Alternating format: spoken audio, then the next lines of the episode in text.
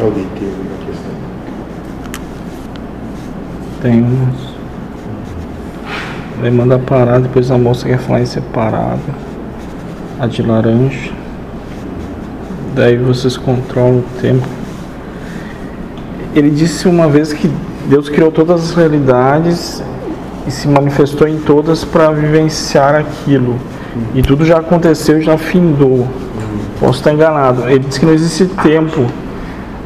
E nós somos manifestações deles. Então ele poderia dizer que tem uma memória de Deus, de uma coisa que talvez já aconteceu, mas como não tem início e fim, pode ser essa fase do, dos acontecimentos, sei lá, não vou falar de tempo, mas como se nós fosse uma memória dessas vivências que ele teve.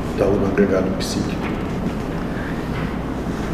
E, e como aconteceram simultaneamente, então eu sou uma experiência dele, tu é outra, ele é outra, e elas estão se interrelacionando. Né? Mas, Conectadas. mas tudo já aconteceu.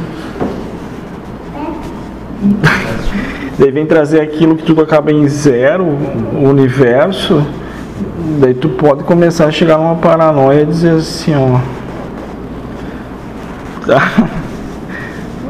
Não, o que, que, que, me cabe agora, então, já tudo já aconteceu.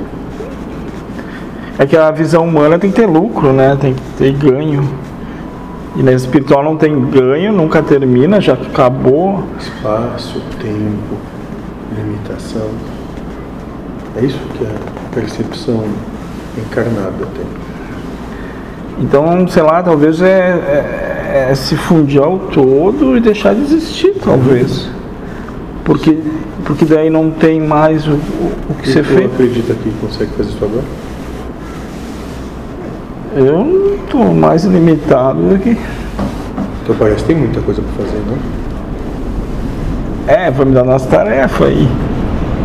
E será que se essas tarefas te chegam, se essa percepção acontece, será que é para acontecer ou alguém está maluco aí, está fazendo isso sem propósito? Fazendo uma pegadinha, né? É, eu acho que não.